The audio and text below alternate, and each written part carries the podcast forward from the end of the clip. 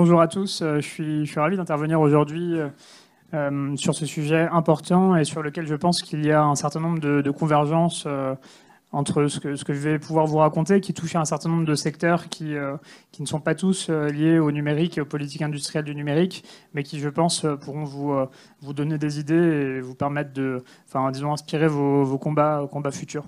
Je pense que c'est important de, de, parler, enfin, je suis toujours ravi d'intervenir sur ce sujet vis-à-vis de, syndicats, parce que c'est, je, je, pense que les syndicats sont euh, les, premiers garants euh, de la, souveraineté, euh, enfin de la défense de la souveraineté industrielle de, la France. Et on, enfin, chez CFE-CIC, vous êtes positionné en particulier, enfin, vous êtes particulièrement bien positionné sur ce sujet, avec notamment chez Nokia les, combats qui ont été portés par les, organisations syndicales et leurs représentants Olivier Marcet pour que les engagements pris par Nokia lors du rachat d'Alcatel soit respecté. Chez General Electric, euh, Alstom, euh, le, combat euh, mené par les syndicalistes à Belfort autour de Philippe Petit-Colin pour que les, engagements pris par General Electric sur le maintien de la fabrication des turbines Arabelle et de, des fonctions clés d'Alstom en France soient respectés.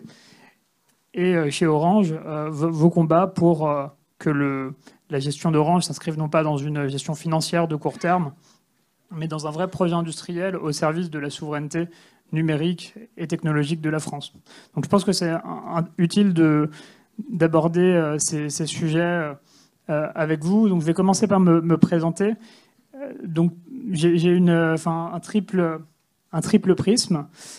Donc une première, enfin disons que professionnellement je suis, je suis haut fonctionnaire, je suis en charge actuellement à la direction générale des entreprises de la relocalisation de la production de médicaments en France, qui est un sujet qui est, disons, assez éloigné de la souveraineté euh, numérique, mais qui, euh, en termes d'approche et de, de, vision, je pense, vous, euh, vous, intéressera et permettra aussi de faire des, des, parallèles et, de... Enfin, disons que les, les, les problématiques se rejoignent euh, par, ailleurs, j'ai également été en charge de la protection des entreprises stratégiques, avec notamment l'application du fameux décret Montebourg qui permet de, refuser des rachats étrangers d'entreprises stratégiques. Euh, mais aujourd'hui, j'interviens non pas comme, euh, haut fonctionnaire, donc tout ce que je dis n'engage pas mon administration, n'engage que moi en tant qu'enseignant et que qu'auteur. donc je suis maître de conférence à Sciences Po, par ailleurs, sur les, les, questions de politique industrielle. Et j'ai publié cet ouvrage, donc Souveraineté économique, analyse et stratégie aux éditions Economica. Euh, que je vous invite à, à, étudier si l'échange de ce matin vous intéresse. Euh, sans, enfin, c'était le petit moment pub euh, de, de la journée. Et par ailleurs, parce que je pense important de préciser d'où je parle, j'ai également des engagements militants. Donc, j'ai été un des collaborateurs d'Arnaud Montebourg pendant la dernière campagne présidentielle ce qui, à mon avis, vous, euh, ne vous étonnera pas vis-à-vis de l'argumentaire que je tiendrai ce matin, mais qui permet aussi d'expliquer que c'est euh, euh, un, enfin, un discours qui ne vient pas de, de, nulle part et qui n'est pas non plus complètement apolitique, même si je ne parlerai pas aujourd'hui en tant que militant politique non plus. et j'ai été également candidat à plusieurs élections, enfin, représentant de la gauche et du Parti socialiste. Donc peut-être pour le, plan de l'échange de, ce matin, je vous propose de, procéder en donc deux, deux, grands temps. Euh, un temps de présentation et un temps d'échange que je souhaite euh, le plus large possible. Donc je vais essayer de restreindre l'intervention, même si j'ai beaucoup de slides, donc je ne sais pas si j'arriverai à tenir le, timing, euh, le timing que je vous propose, mais je vais essayer de restreindre l'intervention à environ une demi-heure, 40 minutes, pour laisser une large place aux échanges, aux questions, aux réponses et aux, retours que vous pourrez faire sur vos, problématiques de, sur la souveraineté numérique et au croisement que ça pourra, que ça pourra avoir avec ce qu'on aborde ce matin.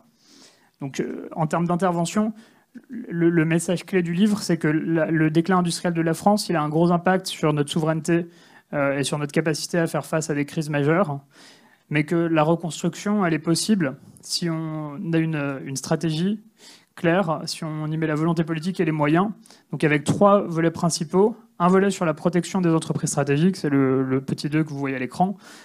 Un volet sur la reconstruction de, filières c'est le petit 4 et un volet sur le soutien aux filières innovantes qui sont euh, également critiques pour notre souveraineté. Et cet aspect-là euh, vous parlera probablement avec notamment la question de la cybersécurité et les différentes filières sur lesquelles Orange peut jouer un rôle majeur pour permettre de structurer des filières au service de la souveraineté industrielle et technologique de la France.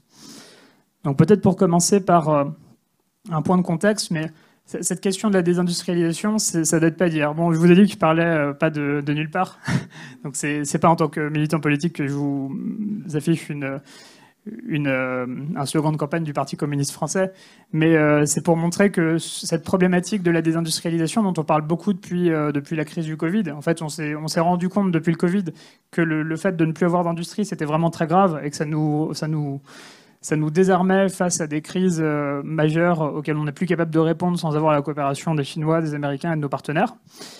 Mais ce problème, il, date d'il y a au moins 50 ans. C'est-à-dire que cette affiche, ils ferment nos usines, ils investissent à l'étranger, ils fabriquent en français, c'est le Parti communiste français en 77. 77, donc c'est littéralement il y a 45 ans. Donc 81, euh, enfin pardon, un peu plus de 45 ans. 81, euh, le slogan du Parti communiste, c'était avec marché, fabriquons français. Donc la question de la désindustrialisation, du déclin industriel et de ce que ça implique pour notre souveraineté, elle date euh, d'il y a extrêmement longtemps, mais pendant longtemps, on a accepté, on a, on a euh, expliqué que c'était normal et on a estimé que le fait de, reposer sur des importations, même pour des produits extrêmement importants, pour nos médicaments, pour notre alimentation, etc., que c'était acceptable, que c'était même souhaitable et qu'il fallait se concentrer sur les activités à plus haute valeur ajoutée, sur les services, euh, et que les activités industrielles bas de gamme, entre guillemets, à faible valeur ajoutée, ça pouvait, euh, ça pouvait être importé depuis des pays à bas coût. On se rend compte aujourd'hui que c'était une erreur, et c'est pour ça que ces sujets reviennent en, haut de l'actualité. Donc pour vous montrer la, courbe euh, qui, représente la, part de la richesse produite par la France, la part du PIB euh, qui est composée d'activités industrielles, la part de l'industrie dans le PIB, il y a 50 ans, c'était 30%. Aujourd'hui, on est autour de 16, donc il y a différentes euh, façons de, calculer ce, cet ordre de grandeur, mais le message clé, c'est que l'industrie en France, elle euh, a été divisée par deux en termes de part dans la valeur ajoutée, et que le début de la chute, c'est les années 70-80. Donc en fait, cette désindustrialisation, elle a été portée par deux facteurs principaux. Un facteur lié au libre-échange, donc comme vous le voyez sur la courbe, l'entrée en vigueur de l'union douanière suite au euh, traité de Rome, c'est au tout début, enfin juste avant le début des années 70, donc ça précède, enfin, ça précède le, début de l'inflexion de la courbe.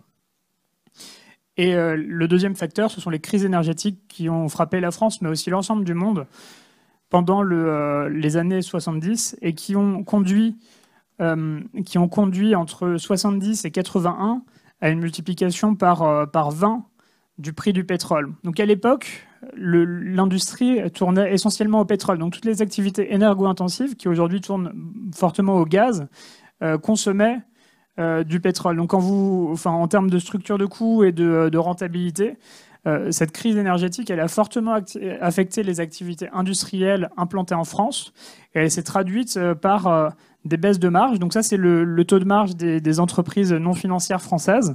ce qu'on voit, c'est que pendant les années 70, on a une, une chute très forte du taux de marge des entreprises industrielles euh, implantées en France. Et donc cette, chute des marges, elle implique que les, entrepreneurs, les chefs d'entreprise euh, identifient, enfin à identifier des modalités pour restaurer leur rentabilité. Et cette restauration de la rentabilité, à cette période, elle est passée par des délocalisations.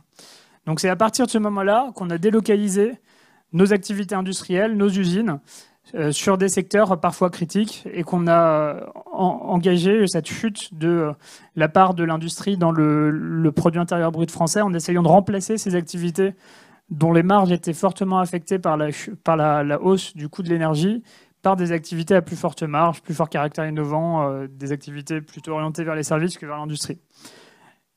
Étant donné qu'il est 9h et 9h10, 9h15, je vais, euh, je vais essayer de d'avoir un, minimum d'interaction pour euh, tenir euh, le public en éveil. donc je vais vous proposer un petit sondage sur lequel il n'y a pas de mauvaise réponse, donc pas, de, pas, pas, de risque de...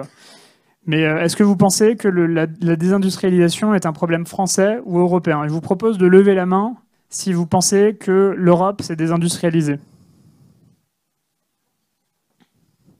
Moitié-moitié.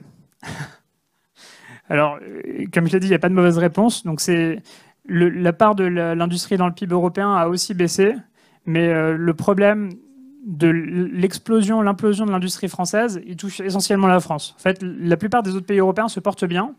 La part de l'industrie, même en Allemagne, a légèrement diminué. Mais euh, la France est le pays qui s'est le plus désindustrialisé. En fait, on est le pays aujourd'hui le plus désindustrialisé d'Europe. On est juste après, en termes de part de l'industrie dans le PIB, on est juste après Grèce, la Grèce, Malte, Chypre. Donc en fait, parmi les économies, les grandes économies diversifiées européennes, l'Europe, on est vraiment les premiers en matière de désindustrialisation. Donc, euh, comme vous le voyez sur ce graphique, donc, euh, la part de l'industrie dans le PIB de la France, qui est le deuxième, désolé, le deuxième euh, en partant de la droite, donc le deux, enfin juste, euh, juste au-dessus de la Grèce, mais très légèrement. Euh, on est largement en dessous en termes de part de l'industrie dans le PIB de l'Allemagne, de l'Italie et de, des, autres, des autres grandes économies diversifiées européennes. Donc ces facteurs que, j'ai mentionnés, le libre-échange, la crise énergétique, ils ont pourtant touché tout le monde. C'est là qu'est le paradoxe. C'est-à-dire qu'en fait, on a, on a, des facteurs, une crise énergétique une euh, ouverture des frontières qui ont touché l'ensemble de nos partenaires, mais seule la France s'est désindustrialisée. Ça, c'est le déficit commercial français qui démontre qu'il y a un problème. C'est-à-dire que ça fait depuis 2004 qu'on n'a pas eu d'excédent commercial.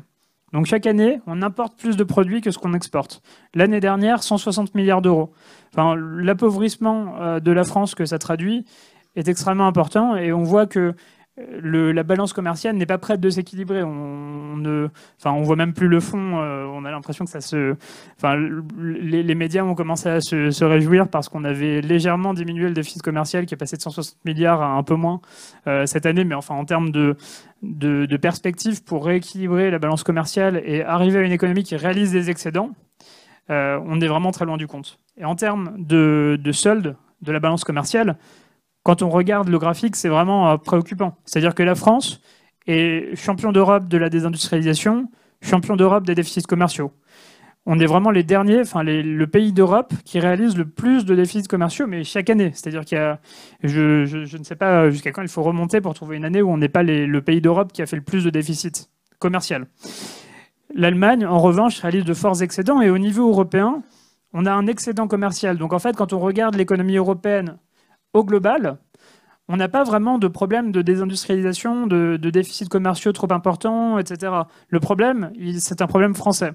C'est-à-dire qu'on est la, seule économie euh, européenne, enfin une des seules économies européennes, qui réalise des déficits aussi importants et qui ne se sont jamais équilibrés depuis près de 20 ans maintenant. Donc c'est un problème français mais avec une désindustrialisation qui a également touché euh, d'autres pays européens et euh, une part de l'industrie qui, euh, qui pourrait être également renforcée chez nos partenaires. Donc maintenant, on a vu que c'était un phénomène qui était, qui était guidé par des, facteurs qui touchaient tout le monde. Le libre-échange, la crise énergétique qui touche tous nos voisins. On a vu que la France était le seul, le seul pays à s'être désindustrialisé. Alors comment on explique cette spécificité française, cette, enfin, cette spécificité qui fait que, alors que nos voisins ont résisté, alors que leur industrie s'est légèrement affaiblie, mais qu'ils ont quand même réussi à conserver des excédents commerciaux et à conserver une base industrielle, pourquoi on est les seuls à être euh, tombés aussi bas et à avoir complètement euh, démantelé notre, euh, notre base industrielle La réponse, je pense qu'elle tient sur ce graphique. C'est-à-dire que quand on regarde le, le poids... Comment? C'est la faute à Turuk. C'est alors Turuk en fait partie. Enfin, Turuk, euh, ex-PDG d'Alcatel, qui a, qui a théorisé euh, l'économie, euh, l'économie sans usine et qui a donc accompagné cette, enfin, sur le plan intellectuel, mais aussi par ses décisions à la tête d'Alcatel, sur lesquelles je reviendrai, cette vague de délocalisation. Mais quand on regarde la part de l'emploi français, enfin, qui, est qui a été délocalisé par les entreprises, enfin par nos entreprises, on est loin devant les autres pays européens. Là, le graphique que je vous passe à l'écran, c'est le nombre d'emplois euh, que représentent les multinationales françaises à l'étranger, rapporté à l'emploi national. Ce que ça démontre, c'est que pour deux personnes qui travaillent en France, on a une personne qui travaille pour un groupe français, mais à l'étranger. Ça va être Schneider Electric, ça va être Renault, ça va être Peugeot. Donc les emplois à l'étranger des entreprises françaises représentent 40% de l'emploi national. En Allemagne, c'est la moitié. En Italie, en Espagne, c'est le tiers ou le quart. Donc on est vraiment loin devant en termes de délocalisation et de parts de l'emploi délocalisées par nos entreprises. Donc je pense que c'est ça qui explique l'essentiel du déclin de notre industrie. C'est-à-dire que alors que nos voisins, face aux mêmes facteurs, face au, commerce euh, et au traité de libre-échange qui, euh, qui, étaient euh, négociés les uns après les autres et face aux, aux, crises énergétiques successives, nos voisins ont choisi de défendre leur industrie, nos voisins ont choisi de, soutenir leurs entreprises, nous avons choisi de délocaliser les usines et de nous centrer sur les services en estimant que c'était une bonne décision, que ça permettait d'avoir plus de valeur ajoutée euh, et que les activités euh, industrielles, au fond, c'était bas de gamme et que ça ne servait à rien. Donc on a vu que c'était euh, on a vu que c'était une erreur. Une autre spécificité, et je pense que c'est important de le rappeler vis-à-vis de votre, votre organisation syndicale, mais l'Allemagne a une, des modalités de gestion des entreprises qui sont très différentes de celles de la France. En Allemagne, on a la cogestion, c'est-à-dire que les organisations syndicales sont impliquées à hauteur de 50-50 dans les conseils d'administration, au-dessus de 2000 salariés. Donc toutes les grandes entreprises en Allemagne impliquent les OS à hauteur de la moitié des sièges au conseil d'administration. Donc en fait, par rapport à la loi Pacte qui, euh, euh, qui permet quand même de renforcer le poids des organisations syndicales euh, dans la gouvernance, en Allemagne, on a une vraie cogestion, c'est-à-dire que les décisions stratégiques des entreprises, elles sont débattues elles sont discutées avec les organisations syndicales et les syndicats ont la capacité de peser dans la gouvernance. Et donc, forcément, quand on parle d'un plan, euh, plan de recentrage ou euh, de la délocalisation de telle ou telle branche, euh, les organisations syndicales sont au sein de la gouvernance les meilleures garantes de l'ancrage national de, l'outil productif. Donc c'est cette loi, enfin cette, cette loi de cogestion qui date pour les Allemands des années 50 puis a été renforcée dans les années 70 c'est une des raisons pour lesquelles l'Allemagne a aussi gardé une base industrielle aussi forte et a fait le choix de réinvestir dans son outil productif au moment où nous faisons le choix de le, délocaliser au détriment de notre souveraineté et également de, l'emploi. Donc maintenant qu'on a expliqué euh, comment on était tombé aussi bas, euh, peut-être euh, un moment sur la raison pour laquelle c'est aussi grave. Euh, enfin l'image que vous voyez à droite de l'écran, je pense que vous, la connaissez tous, mais en 2003, la, France s'oppose à, l'intervention américaine que les, que les États-Unis souhaitaient faire endosser par le Conseil de sécurité de l'ONU. Donc le fameux discours qui a, qui a, marqué, qui a marqué le monde à l'époque a donné lieu à des, euh, à des euh, comment on dit, à des des actions de rétorsion, merci, des, autorités américaines. Donc, suite à la décision de la France de ne pas soutenir l'intervention américaine en Irak en 2003, les États-Unis rompent toute relation militaire avec la France. Donc, cette décision de rompre les relations militaires, elle, euh, implique également euh, que les exportations de défense et les, contrats de nos entreprises françaises euh, avec des, entreprises de la base industrielle de défense américaine ne sont plus valables. Donc, à l'époque, l'essentiel de l'armement français était, euh, fabriqué en France ou en Europe. C'était 97% euh, de fabrication européenne euh, pour les, armements utilisés par, la France. En revanche, il y avait certaines pièces très spécifiques sur lesquelles on dépendait complètement des importations. Et notamment à l'époque, le, Charles de Gaulle, donc le, porte-avions qui est essentiel à nos opérations, nos opérations à l'étranger, sa rampe de lancement, donc la pièce qui permet sur une, distance très courte aux avions de décoller avec un système magnétique assez, euh, assez spécifique. Cette pièce, nous l'avions euh, nous achetée à une entreprise américaine. Donc en fait, nos Charles de Gaulle avaient une pièce spécifique qui était essentielle au décollage des avions et qui était, euh, sur laquelle nous étions dépendants d'importations américaines. Donc suite à 2003, nous n'avons pas pu nous n'avons pas pu entretenir cette pièce du porte-avions.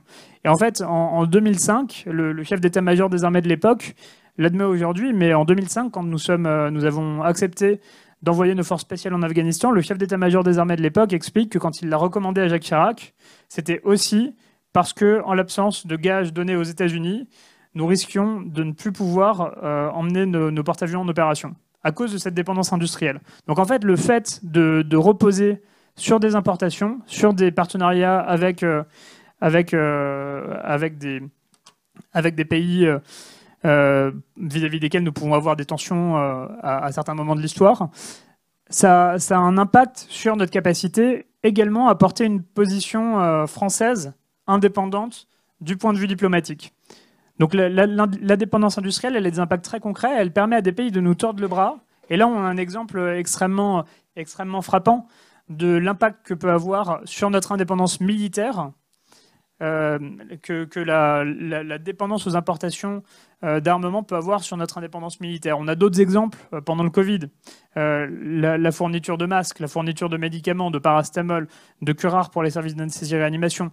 Le fait de reposer sur des importations lointaines, en cas de, rupture des chaînes de valeur, en cas de difficultés diplomatiques, et aujourd'hui on, y pense d'autant plus avec les tensions croissantes entre la Chine et Taïwan. En cas de rupture des relations avec la Chine, aujourd'hui, une grande partie de l'économie française est paralysée.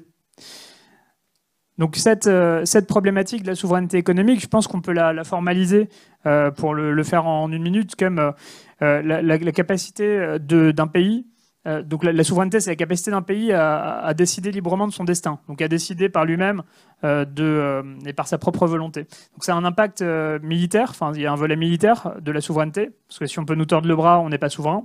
Il y a un volet énergétique, parce que comme on l'a vu pour l'Allemagne vis-à-vis de la Russie, si on dépend d'importation de gaz vis-à-vis d'un seul pays, on n'est pas souverain. C'est aussi un volet industriel. Il y a un certain nombre de produits, de biens et de services qu'il est nécessaire de fabriquer, de réaliser soi-même pour, euh, pour, euh, euh, parce qu'ils sont, parce qu'ils sont indispensables à la continuité de la vie de la nation en cas de crise brutale. Donc ce sont les médicaments, ce sont l'alimentation, les produits militaires. Il y a un certain nombre d'autres produits qui sont nécessaires pour, pour donner lieu à des objectifs de politique publique que la, nation peut se fixer. Par exemple, la transition écologique. Si on souhaite aller vers une économie décarbonée, il faut qu'on soit capable d'avoir la base industrielle qui est nécessaire pour délivrer cet objectif. Donc il y a un certain nombre d'activités économiques, industrielles, qui sont stratégiques sur le plan de la souveraineté. Ça vaut aussi pour le numérique. Donc euh, maintenant qu'on a enfin, voilà, formalisé et expliqué euh, comment on était tombé si bas, le, déficit commercial français, il est à la fois problématique en, macro, c'est-à-dire que euh, le, le, fait de réaliser 160 milliards de déficit, ça affaiblit la France parce que ça nous appauvrit. Mais si on regarde à la loupe, le déficit commercial, en fait, il est réalisé sur des produits très stratégiques. C'est-à-dire que quand on, quand on réalise 160 milliards de déficit commercial, en fait, dans le détail, ça veut dire que, par exemple, sur les accumulateurs lithium-ion, on a 1 milliard de déficit commercial par an. Sur les euh, câbles de fibre optique, on a 150 millions d'euros de déficit commercial par an. Et à chaque fois, c'est vis-à-vis de géographie très, euh, très spécifique, qui implique des risques aussi diplomatiques en cas de rupture des, euh, des, des échanges. Donc, ce que, euh, ce que je vous propose maintenant de, de voir assez rapidement, parce que je, vois également le compteur et euh, je, constate que j'ai effectivement euh, sur, surestimé ma capacité à faire rapidement cette, cette présentation. je vous propose de voir assez rapidement comment on peut remonter, comment on peut reconstruire une industrie souveraine, enfin une industrie qui garantisse notre souveraineté sur, sur les secteurs sur lesquels c'est nécessaire. Donc trois, trois piliers. Je pense que, cet exposé et le, livre qui, euh, euh, dans lequel je développe ces idées euh, permettent de, démontrer que la reconstruction de notre industrie est possible, mais qu'il faut qu'on ait un plan clair et il faut qu'on mette les moyens dessus. Et donc trois piliers, un pilier sur la, défense de nos fleurons industriels, sur lequel je pense que les combats que vous menez auront un écho particulier. Un pilier sur la structuration d'écosystèmes d'innovation critique cybersécurité, IA, biotech, etc. Et un pilier sur la rapatriation en France des activités qu'on a délocalisées sur lesquelles euh, nous devons réduire notre dépendance. Le premier pilier sur le, démantèlement de nos fleurons, euh, donc vous avez parlé de Turuk, euh, mais je pense qu'Alcatel, c'est un des exemples emblématiques du déclin industriel de la France. En fait, Alcatel, quand on, quand on l'a vendu à Lucent, c'était 15 000 collaborateurs en France. Euh, quand on le vend à Nokia en 2015, donc 2006 vente à Lucent, 15 000 collaborateurs, 2015 vente à Nokia, 8 000 collaborateurs. Aujourd'hui, c'est 3 à 4 000. Donc en fait, on voit au fil des années, plan social après plan social, rachat après rachat, l'entreprise qui aurait pu être le fleuron de la 5G, qui aurait pu être euh, un des fleurons français de la, téléphonie mobile. Cette entreprise, qui était un leader mondial à l'époque, qu'on a par à la fois manque d'ambition et puis, euh, et puis par, euh, par des, choix idéologiques vis-à-vis du, fait qu'on estimait que ce n'était pas, pas important de garder un fort ancrage industriel en France euh, sur ces activités. On a choisi de la découper et on est passé donc de 15 000 collaborateurs et d'un leader mondial à 3 à 4 000 collaborateurs et une entreprise qui se bat pour conserver les, dernières briques sur lesquelles elle, elle reste importante pour notre souveraineté, notamment euh, les câbles de fibre optique et un certain nombre d'activités sur lesquelles euh, Alcatel reste, reste encore extrêmement importante pour, pour la souveraineté nationale. les rachats, donc comme illustré dans l'exemple d'Alcatel, c'est souvent la première étape de la perte de contrôle et du, départ de nos entreprises. On a pourtant un, cadre juridique qui permet de bloquer les rachats étrangers quand ils sont problématiques pour la souveraineté nationale. C'est le fameux décret Montebourg qui a été passé à l'époque pour contrôler la vente d'Alstom à General Electric et qui permet de, mettre des vétos, donc de refuser des acquisitions d'entreprises quand elles sont trop stratégiques et quand le risque que cela implique, que leur vente implique pour la souveraineté nationale, sont trop importants. Donc ce cadre juridique, il existe depuis 2014. Il a été utilisé trois fois. Aux États-Unis, il existe depuis les années 80. Il est utilisé dix fois par an. Donc il y a vraiment une, spécificité française aussi dans la, naïveté qu'on peut avoir vis-à-vis du départ de nos fleurons vers l'étranger. Donc euh, euh, ces vétos, ils ne sont jamais utilisés. À la place, souvent, ce qu'on met, c'est des engagements. Donc au lieu de... Comment?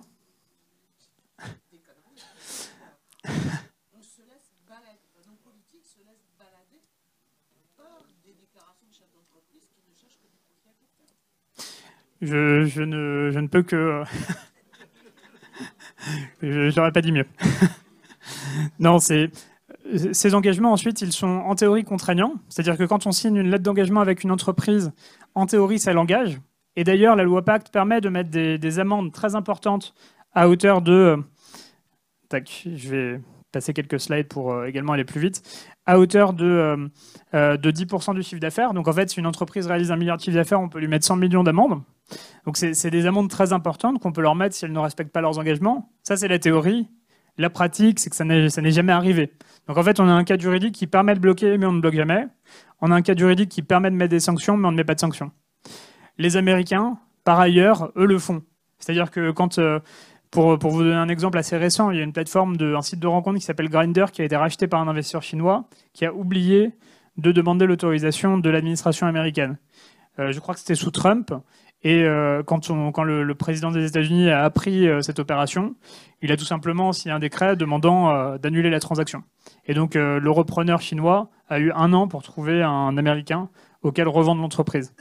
Donc cette fermeté dont font preuve nos partenaires, dont font aussi preuve nos alliés, nos voisins européens, nous sommes incapables de faire preuve de la même, la même ambition, de la même fermeté.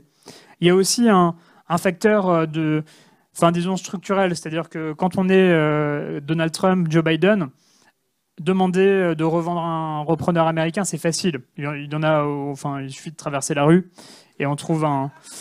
Mais euh, quand on est, quand on est, quand on est ministre de l'économie française, demander de vendre l'entreprise, demander de, enfin, imposer des sanctions aux repreneurs, c'est quand même assez compliqué et ça, ça implique aussi un risque de, casse industrielle. Et on a toujours peur en cas de, décisions de ce type, euh, d'avoir aussi un impact, euh, enfin, c'est-à-dire de couler l'entreprise plus vite qu'elle n'aurait coulé avec, euh, avec son actionnaire américain, chinois ou, ou autre. Donc je pense qu'il y a aussi cette, cette, cette difficulté qui fait qu'on applique assez rarement ce cadre juridique. Donc peut-être pour vous donner un exemple, mais ça a été appliqué trois fois sur Photonis, Sego et Carrefour. Photonis, c'est un fabricant de, lunettes de vision nocturne pour les forces spéciales françaises donc qui est, euh, une entreprise implantée à Brive-la-Gaillarde, qui, euh, qui était leader enfin qui est toujours leader mondial, dans, toujours grâce à, aux décisions qui ont été prises, leader mondial dans, dans ses activités. Euh, donc cette entreprise fabrique des lunettes qui sont importantes pour la, disons le, la, qualité des opérations de nos, forces spéciales et qui, sont aussi vendues à un certain nombre d'armées étrangères qui dépendent de la France pour les opérations de leurs leur forces spéciales à l'étranger. Une autre activité qui était réalisée par cette entreprise, c'était euh, une participation à la fabrication de certaines pièces clés du laser mégajoule, qui est euh, le programme qui, permet de faire des simulations pour le nucléaire français euh, depuis qu'on a arrêté les essais nucléaires en, réel. Donc ces deux activités vont justifier que l'entreprise euh, soit considérée comme très stratégique. Et donc, cette entreprise qui était en fait sous private equity, c'est-à-dire qu'elle avait été rachetée euh, d'abord par AXA, euh, donc, puis c'est passé Ardian, enfin, pardon, d'abord par Barclays, puis par AXA, qui est devenu Ardian. Voulait, Ardian voulait vendre l'entreprise et avait trouvé un repreneur qui s'appelait Teledyne, qui était en quelque sorte le Thales américain. Donc, c'était un grand groupe américain de l'industrie de défense, très proche du département de la défense, et donc à l'ancrage américain très fort et aux relations très fortes avec le DoD. Et donc Teledyne avait fait une offre de rachat, à l'époque c'était 510 millions, et l'offre avait été à l'époque acceptée sous condition par, par le ministre de l'économie français Bruno Le Maire, qui avait imposé des conditions assez strictes euh, et qui, enfin, qui ont initialement suscité un, un retrait de l'offre de Teledyne. Teledyne est revenu avec une offre un peu plus basse, enfin, renégocier les critères.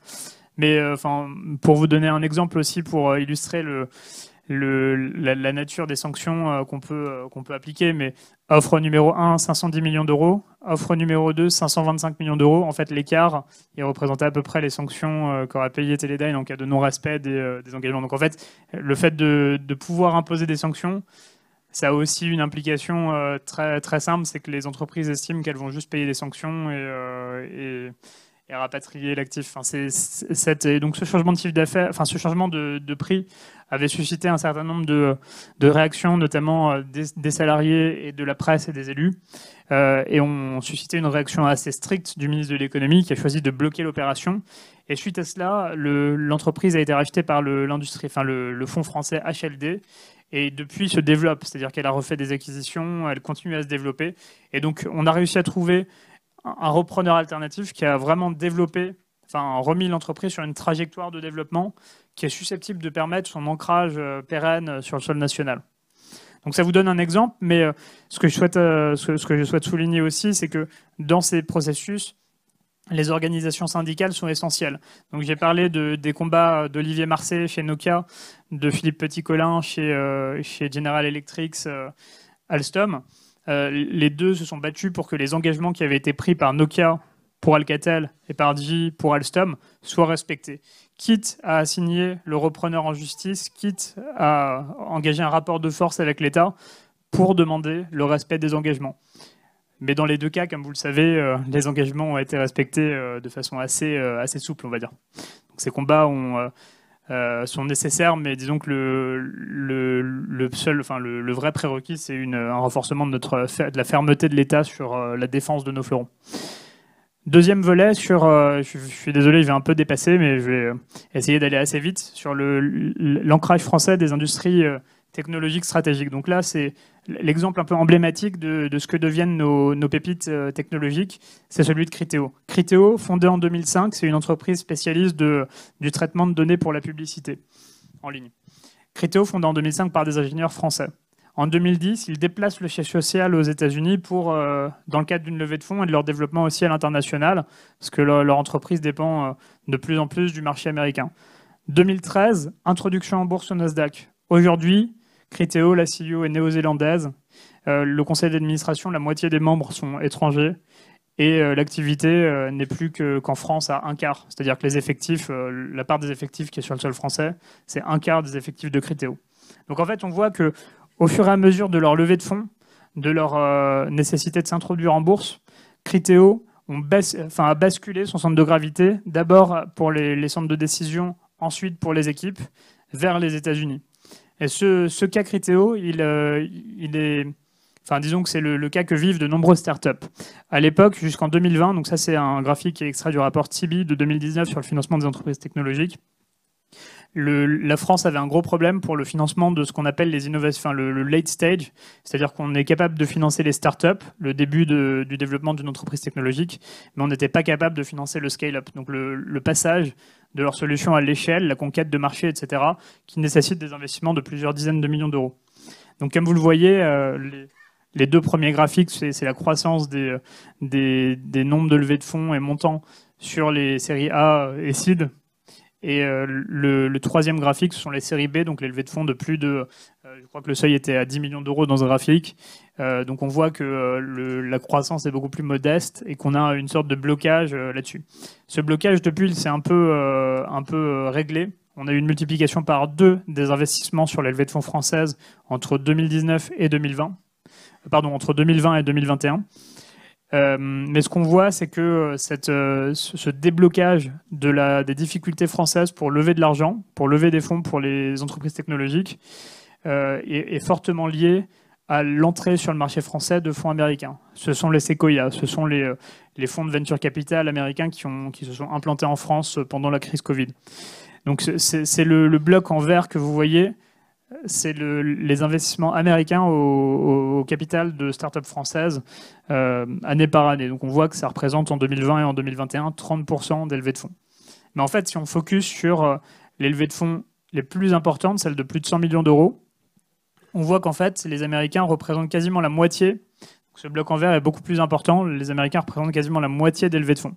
Et les, investisseurs français, le bloc en bleu foncé, représente euh, une part très faible des, levées de fonds que réussissent à réaliser euh, nos entreprises euh, tech. Donc cette difficulté pour lever de l'argent sur le financement du scale-up, elle s'est réglée mais au prix de l'entrée de fonds américains sur, enfin, au capital de nos entreprises françaises, qui implique des, problématiques réelles de, basculement aussi. Donc avant, on basculait vers les États-Unis parce qu'on n'arrivait pas à lever de l'argent en France. Aujourd'hui, on, peut rester en France, élever de l'argent, mais on lève auprès d'Américains implantés sur le marché français. Mais donc ça, implique des difficultés également. Mais euh, donc ça, c'est pour le, développement des entreprises. Mais en fait, ce qu'il faut avoir en tête aussi, c'est les points de sortie quand on développe une entreprise technologique. Quand on développe une startup dans le cyber, euh, dans l'IA ou, autre. Donc ça, c'est Deezer. C'était une ancienne, euh, d'ailleurs, je crois, participation d'Orange. Oui. Donc Deezer, qui, enfin voilà, le, point de sortie du développement d'une startup, c'est soit un rachat, soit une introduction en bourse. Donc à un moment, l'entreprise soit reste indépendante et est introduite en bourse, soit se fait racheter on, est très faible en France sur ces deux volets. Et c'est aussi pour ça que les entreprises technologiques françaises basculent vers l'étranger, parce qu'elles n'ont pas de perspective en France pour les dernières étapes de leur développement. Donc ça, c'est l'introduction à bourse de Deezer à 5 euros l'action quand, quand elle est rentrée sur Euronext. Et aujourd'hui, on tourne autour de 2 euros. Donc ça traduit une survalorisation, mais aussi le fait qu'en France, on n'est pas capable de coter correctement des entreprises technologiques. On n'a pas les spécialistes, les investisseurs spécialisés euh, qui sont capables d'investir sur des Deezer, sur des Doctolib, sur des, euh, des startups françaises euh, du, du numérique, de la tech. Donc on est assez mauvais sur les IPO et ça pousse un certain nombre d'entreprises françaises à aller faire leur IPO au Nasdaq pour avoir des meilleures valorisations et réussir leur introduction en bourse et réussir à poursuivre au final leur développement de façon autonome. Donc ça, c'est un problème qu'il faut qu'on règle si on veut structurer un écosystème euh, digne de ce nom avec des entreprises qui restent ancrées en France. Sinon, les entreprises continueront à fuir au moment où elles ont besoin de, faire une introduction en bourse pour rester indépendantes. Deuxième volet, donc ça, c'est les, performances... Euh, pardon. Deuxième volet sur les rachats étrangers. donc euh, sur ça, c'est le, nombre de rachats en bleu en valeur, en orange en nombre. Donc 50% des rachats d'entreprises euh, françaises sont auprès d'étrangers, mais en valeur, ça représente 70% du montant. Donc en fait, on a un certain nombre d'entreprises qui restent sous contrôle français, mais c'est globalement euh, plutôt les plus petites. Et en, montant, donc en valeur achetée, euh, les, entreprises françaises sont à 70, enfin, passent à 70% sous contrôle étranger à la fin de leur développement. Donc on a un problème sur la structuration d'écosystèmes. On a un problème sur les levées de fonds. Euh, on a un problème sur la structuration d'un écosystème permettant aux entreprises de rester françaises, soit par le rachat par un, leader français du secteur, soit par euh, l'introduction en bourse, euh, qu'on peut régler de différentes manières. Donc, je vous propose quelques pistes auxquelles je vous propose de, euh, de réfléchir parce que je pense qu'Orange a une place particulière à jouer sur certains écosystèmes, sur, le, euh, sur le, la cybersécurité, euh, sur la 5G, sur un certain nombre d'autres secteurs sur lesquels votre entreprise peut jouer un rôle moteur pour permettre la structuration d'écosystèmes fortement ancrés en France. Donc le premier volet, on a parlé de l'investissement euh, américain au capital d'entreprises françaises. Euh, je pense que la solution peut consister à, réaliser des investissements publics au capital de ces startups pour garder, enfin pour peser dans la gouvernance afin de garder un ancrage fort en France et euh, disons empêcher, enfin faire barrage aux fonds, américains qui peuvent inciter les entreprises à se rapprocher de leur centre de gravité à eux en basculant vers les États-Unis. Donc je pense que l'investissement direct au capital des startups, il, est, il est efficace et c'est d'ailleurs ce que fait l'État euh, depuis quelques années avec le French Tech Souveraineté qui a été créé avec 650 millions d'euros pour investir au capital d'entreprises technologiques, Keros par exemple dans l'imagerie spatiale, euh, et le Fonds Innovation Défense avec des, investissements dans le New Space et euh, la, conquête spatiale. sur les rachats, je pense que Orange peut avoir un rôle euh, significatif à jouer, notamment sur la structuration d'un écosystème pour permettre aux entreprises de la cybersécurité française de rester ancrées en France. Donc en structurant, enfin je, pense que si on veut garder nos entreprises, euh, nos startups françaises ancrées en France, il faut qu'on structure un écosystème avec des repreneurs euh, qui permettent à ces entreprises d'avoir des perspectives. Qu'une startup de cybersécurité fondée en France puisse se dire je vais avoir une offre de rachat par Orange, une offre de rachat par Thales, une offre de rachat par Airbus. On a trois acteurs euh, leaders dans la cybersécurité en France. On peut capitaliser là-dessus pour créer un écosystème pérenne qui permette à ces entreprises de, percevoir un avenir euh, sur le long terme euh, sur le sol national. Et donc, sur la cyberdéfense, enfin sur la cybersécurité, euh, c'est déjà le cas. On a déjà ces groupes qui peuvent permettre de structurer un écosystème. Sur d'autres secteurs, la réponse peut passer par l'accélération du développement de quelques entreprises pour en faire des leaders de leur domaine et leur permettre d'agglomérer autour d'elles différentes startups et donc permettre aux startups de l'IA, du traitement sécurisé des données de santé, etc., de s'agglomérer autour de Doctolib, euh, donc d'avoir un avenir euh, français par le, regroupement autour de certains acteurs tech que l'État pourrait accélérer. Donc peut-être pour euh, aller rapidement et permettre 10 minutes de questions sur euh, la question de la rapatriation des, entreprises technologiques, euh, enfin pardon, de la rapatriation des activités les plus matures, mais qui sont quand même indispensables pour notre souveraineté. la dépendance aux importations, elle pose des problèmes sur la cybersécurité, que vous connaissez bien, donc sur la question de la souveraineté numérique et la dépendance à des solutions américaines qui peuvent être soumises à des réglementations comme le Cloud Act, le Patriot Act, etc. Mais elle pose aussi des problèmes sur les activités très matures, notamment on l'a vu pendant le Covid, euh, le, fait de ne plus pouvoir importer de médicaments fabriqués en Chine euh, nous a, euh, enfin, causé des ruptures d'approvisionnement dans toutes nos pharmacies. Les médicaments, c'est 60 à 80% de fabrication en Inde et en Chine pour leur principe actif. Donc 60 à 80% ça veut dire que si on rompt les relations demain avec la Chine, à cause d'un conflit avec Taïwan ou de tensions régionales ou d'autres facteurs, ça veut dire que les pharmacies sont littéralement en rupture de stock. Donc euh, c'est une vraie problématique et c'est pour ça que le, gouvernement euh, français a engagé un plan, de, un plan de relocalisation de la fabrication des médicaments en identifiant les médicaments sur lesquels on dépend le plus des importations et qui sont les plus importants sur le plan thérapeutique. Donc, ce que le, gouvernement a fait, enfin bon, c'est par ailleurs un projet que, euh, que j'ai piloté, mais euh, je parle aujourd'hui en tant qu'auteur, donc euh, je, prends un peu de distance par rapport à cette action. Mais ce que le gouvernement a fait, c'est identifier les médicaments les plus, les plus stratégiques sur le plan thérapeutique, donc qui sont le plus importants pour les patients, en oncologie, en anesthésie-réanimation, etc. Et ensuite, identifier ceux sur lesquels il y a à la fois un caractère stratégique sur le plan thérapeutique et un caractère, enfin, une dépendance aux importations lointaines, donc aux importations chinoises, indiennes, extra-européennes. Donc euh, euh, cette, cette, approche, elle a permis d'identifier une liste de 150 médicaments et d'engager des actions très concrètes en mobilisant l'écosystème privé pour euh, demander aux industriels de ramener la production de ces médicaments sur le sol français. Et derrière, les accompagner à la fois par un soutien aux investissements et par des mesures sur le prix, sur les appels d'offres hospitaliers, etc. Donc cette démarche de planification, je pense qu'on peut dire qu'elle fonctionne et qu'elle peut être répliquée sur un certain nombre de secteurs. Donc je, vous prends un exemple, euh, enfin je vais vous prendre deux, trois exemples euh, et ensuite euh, clore le, pour donner lieu à 5-10 minutes d'échange. Je suis désolé d'avoir autant débordé. mais un exemple qui a, été, qui a fait l'objet d'un projet assez avancé il y a quelques années, c'est la relocalisation en France de la production des munitions petit calibre. Donc on avait, enfin Jean-Yves Le Drian a engagé en 2017, 2016, euh, pardon, 2017 ou 2016, 2017, euh, un projet pour reconstituer une filière française pour fabriquer nos munitions. On ne fabriquait plus nos munitions depuis 1999 euh, avec la fermeture d'une usine de Giat Industrie et on dépendait à 100% des, enfin on dépend aujourd'hui encore à 100% des importations pour nos munitions, les munitions qui sont utilisées par nos fusils, enfin par les fusils de nos, armées. Et donc en fait, il y a eu un certain nombre de rapports, du, même du Sénat là récemment, qui disent qu'en cas de guerre avec la Russie, on tient une semaine. Donc, euh, pour vous donner une idée du niveau de dépendance, euh, en fait, n'ayant pas d'usine, euh, ça veut dire qu'on doit parler, enfin, on doit négocier avec les Espagnols pour avoir les munitions qui nous permettent de tenir une guerre. Enfin, il y a un vrai enjeu d'indépendance nationale et de capacité à tenir un conflit majeur. Donc, Le Drian avait engagé un projet pour rapatrier en France une usine de munitions et a mis autour de la table trois industriels Manurin qui fabrique des, lignes de production de munitions, Nobel Sport qui fabrique des fusils de chasse et Thales, qui est intégrateur euh, et qui aurait été intégrateur sur ce projet, pour mettre en place une usine, en Bretagne, c'est Jean-Yves Le Drian, mais euh, pour mettre en place une usine avec deux options. une option de financement des investissements par l'État. Donc l'État aurait mis les 100 millions euh, d'investissements nécessaires pour amener l'usine sur le sol français, ou l'État serait engagé à commander des munitions. Donc en fait, il y a un peu ces deux leviers.